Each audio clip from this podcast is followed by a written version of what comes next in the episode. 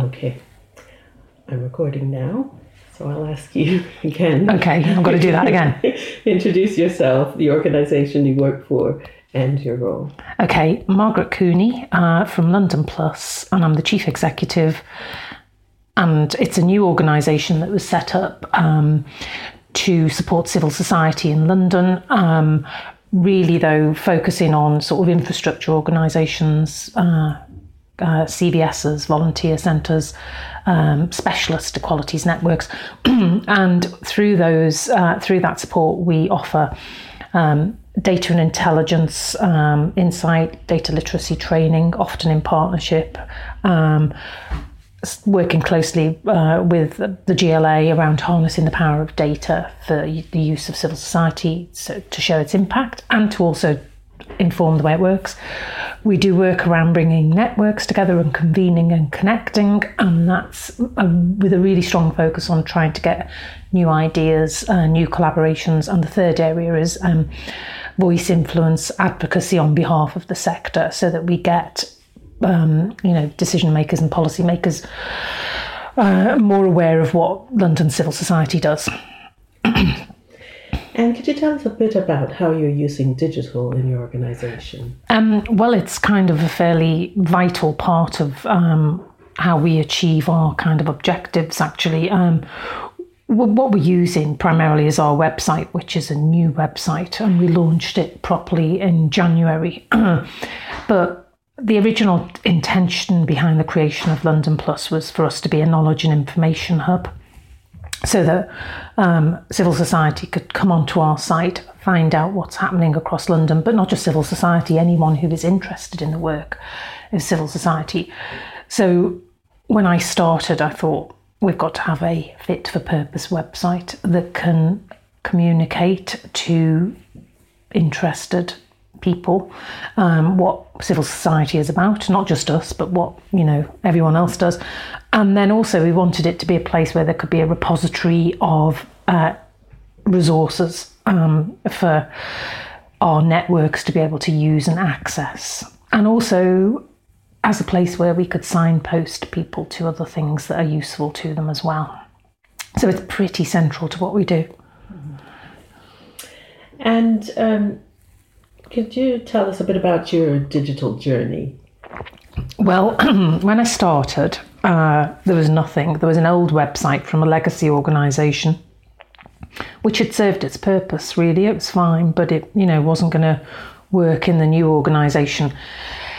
And there was a very, very small budget um, to get a brand and a website. And I just sort of sat there with a blank piece of paper and thought, oh, what am I going to do?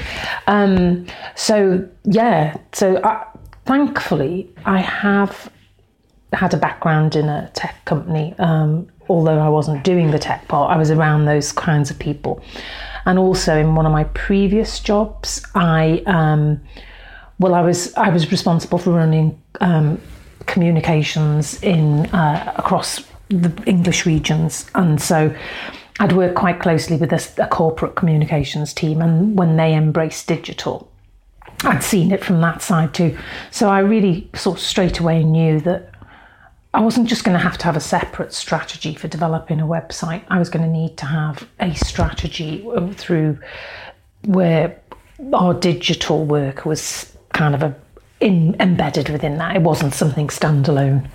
And for, for, I felt that for us to achieve our our mission and vision, the digital piece had to be central to what we do. So um, I worked with somebody actually. I um, I didn't really have anybody on my board who knew about that. Um, I mean, you know, they were helpful and they understood what we were trying to do, but um, I had to kind of bring in somebody that, and I was lucky because I did know a few people to help me work up spec. So when you go out there to try and develop a website, it's not just as simple as going around and like looking around and shopping. You really have to have a, a sort of proposition that they can work to the the um, you know the the developers or whoever. So I worked with somebody who was pretty good on d- digital strategy. Just did a day or so, and we came up with a very very thorough um, specification and I, that really straight away made me realise how you know how important it is to have that kind of input into what you do before you even embark on things. Because we got quite good feedback from when we then went out there and said we'd like you to come and tender for uh, the build of a website. Um, we got good feedback. And it was also really helpful having somebody who knew that world because we were able to kind of understand what we were likely to get charged and what to avoid you know all the um, hard sell because we didn't really need anything fancy but what we needed is a very clear vision and strategy. We've just got a WordPress site. Be, you know, we could have been sweet talked into something else had we not been aware that that was all we needed. So that was well worth doing. Um, and then, uh, yeah, we tendered, and that was quite a, yeah, it was quite an interesting process as well. and um, got somebody who thankfully really understood our world as well. I mean, it's not essential, um, but it helps. And uh, I think what we've got at the moment, it's still it's still a work in progress, but it's it's it's getting kind of well used. There have been challenges. I'll come back to those, but it's it's it's um, I mean, it looks good as well, so that helps. The branding, it's not the most important thing in the world, but it can be an added factor. So yeah. and um, so you've recently implemented um, the website and yeah. given examples of that. What have been the key challenges? Well, there was a couple of challenges. Obviously, as the start out, like what do we do? That was one thing. Secondly, um, persuading trustees that you know the amount of money we had was not really sufficient to get something really good for the organisation. You know, I kept getting comments about not necessarily from them, but oh, you could get it for four thousand pounds. I mean, you get what you pay for, you know. I'm sure you can, um, but if you want to attract lots of users and have something that works on different levels, then you do have to pay a bit more. Um, and then just things like, you know, throughout that journey that I've just described, things like when we were shortlisting, because we're not experts, we didn't really know what to look for in, in a provider. Which is why it was helpful to have someone sit down with me at the beginning to help shape the strategy and give me some pointers on what I did and what I didn't need and maybe what to ask. Um, so yeah, it was quite. So those were some of the challenges. You know, just getting to the point of the website build we were very fortunate the company that we worked with were really nice and really supportive. There was no major fallings out. I think another bit of challenge is you don't really know what these things look like until they're there.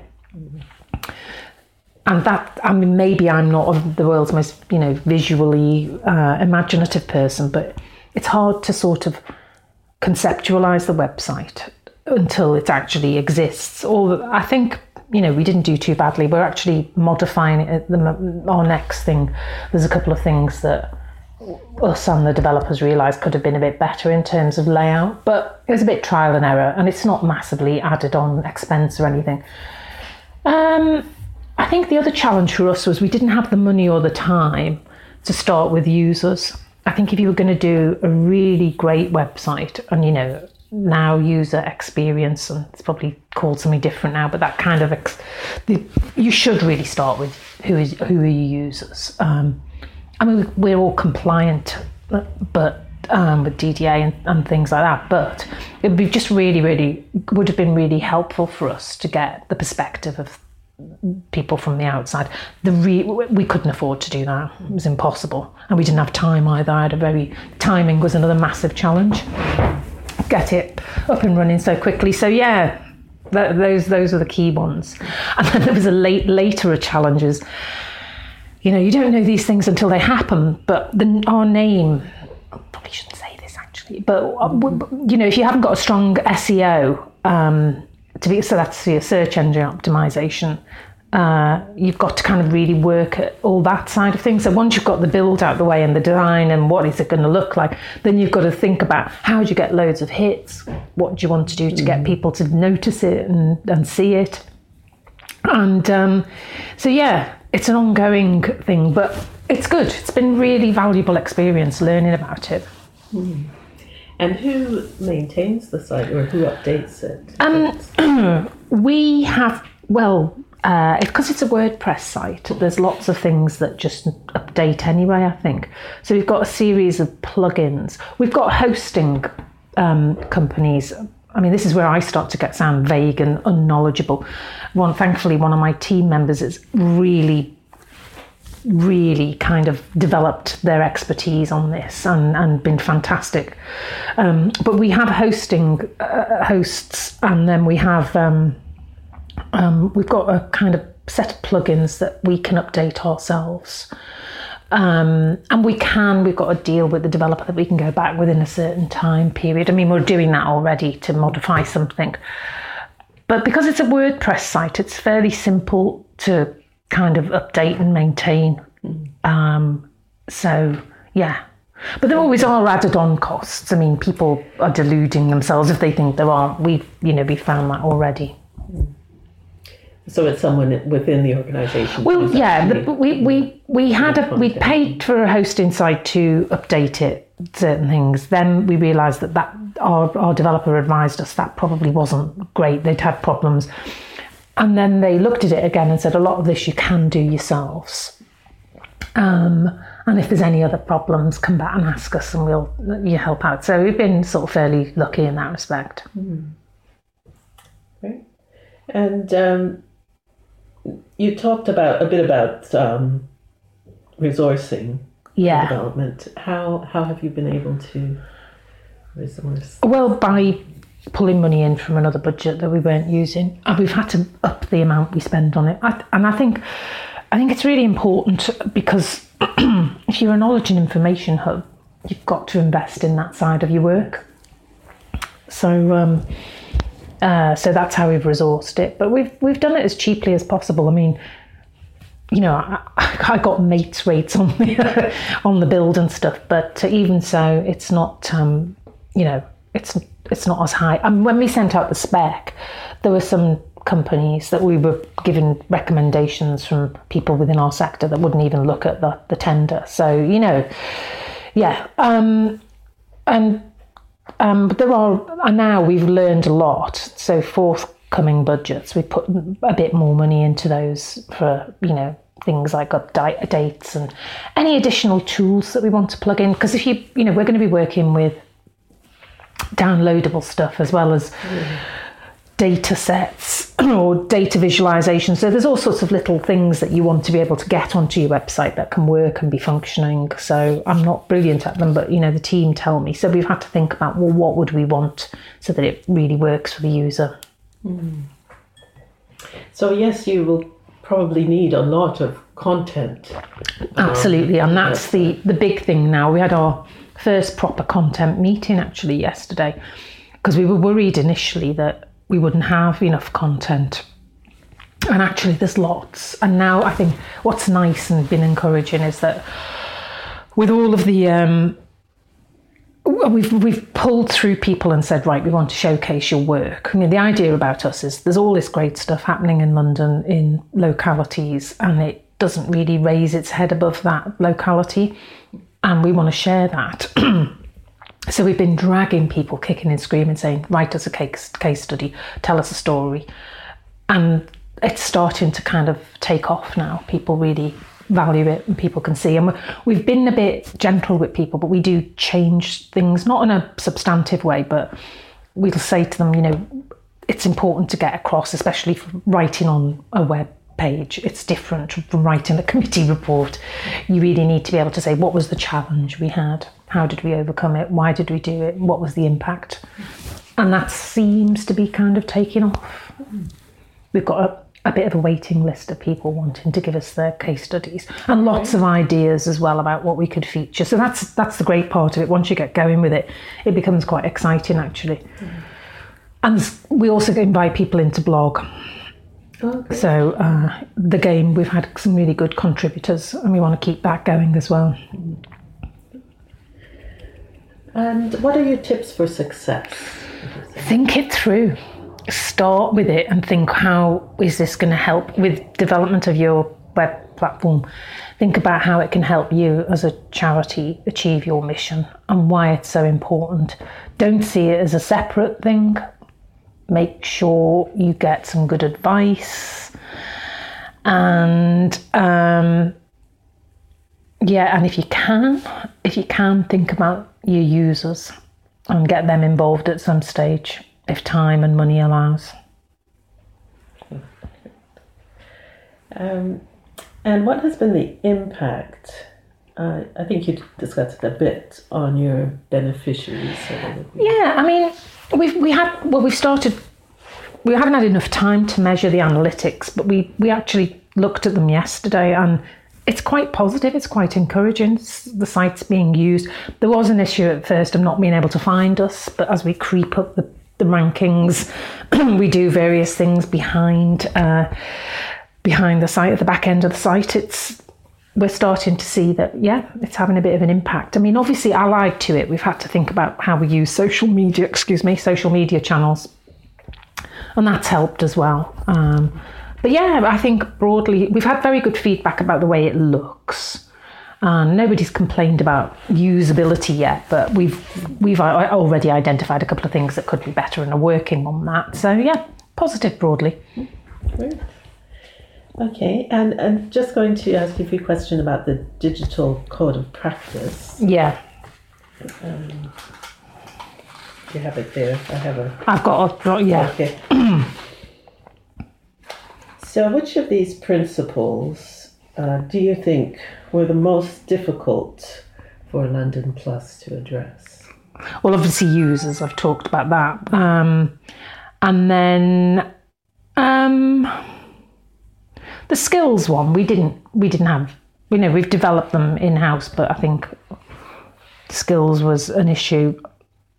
I think risks and ethics were okay, and didn't realise that was on. Um, yeah, I mean, I think really it was uh, a sort of the users. Not, I would have much preferred to have had them at the starting point. Mm. We did spend time doing journeys ourselves, but it's always good to have that informed with the actual people you're talking about. Yeah, yeah. And I suspect that's probably quite an issue for a lot of small charities that just don't have the resource or time. In terms of leadership, well, I mean, I sound like I'm blowing my own trumpet here, but I did have I did have some insight myself around the importance of it, and I really pushed that home. I think it would be good to have had another digital champion somewhere within the organisation. You know, perhaps a trustee level. Mm. I think I probably got that now, but I didn't then. And you mentioned for, um, I guess this is related to the tips, you mentioned challenges with trustees. Did you have any they tips around? No, they weren't. I mean, they weren't difficult, but I think they just didn't get it. They didn't understand mm. it. Once I kind of made the argument, I think then they understood. Mm. I think it was very much about, and I, I see this happening. I think a lot of charities don't feel they feel like digital is standalone. It's not. It's as applicable to a charity as it is to a crowdfunding platform. You know, it, it's really an important way that people find out about your services and what you do and why you're there. So I think there's that mindset of really being focused on the delivery and um, rather than actually this is quite a, this is a really important part of our infrastructure that's what i think sometimes i think our board didn't quite have that grasp on that they do now mm. and they've been really positive about the way it looks and and you know helping us kind of get backlinks out there. and um, do you have any tips on how you made the case to them? I think it's just to be very clear. I mean, I suppose it was different for us because we were a new organisation, and obviously everything was a bit stretching and you know reaching out into the unknown but it was playing back to them the original vision for this organisation and saying, well, to do that, to achieve that, we are going to have to invest a bit more in our, our digital infrastructure. And, and it wasn't a hard argument to make, not that hard anyway. I think it was more just of a, a, lack of knowledge than an unwillingness. A bit, you know, like all of us, we were all kind of like, we don't really know what you have to do here. But I think there's probably sort of a bit of a wake up call for people to be more aware, and that, and not just my board. And I think this is generally these things do cost. it's not like you can get your mate to do it for a few grand, and if you want to do it properly and do it well, you really do have to think. And I think it would be really helpful. I mean, there's a lot of you know a lot of talk about charities and digital and how they miss out on hysteria, but actually there are just you know they're a customer like everyone else. So I wish there was some kind of really helpful way resource and to, uh, for us smaller charities to understand this is your price band this is what you can expect to get for that amount and this is what it would do. Those kinds of things that we've learned along the way would be really valuable. Hmm. and do you think the the framework the digital code of practice will be helpful to other organizations to move forward with digital yeah, because it's quite simple. And um, I mean, I didn't know about it when we were doing this. I only became aware of it when we started working recently with superhighways. But actually, it's a, it does apply. It's a good checklist of things you should think through. So, yeah, I do think it's helpful. And also, I like the idea that it is quite simple and straightforward rather than kind of blinding everybody with science. That's another thing. You get completely overwhelmed that it's all going to be, you know, you get overwhelmed by jargon, but actually, you know, buying and commissioning a website is a bit like anything else. It's like having your house done. You've got to say what you want and why you want it and make some choices. But I think where you kind of slip up perhaps with digital is you don't really have the information to make the choices, perhaps as somebody who's more specialist. Mm. Great. Well, thank you. All right. Okay.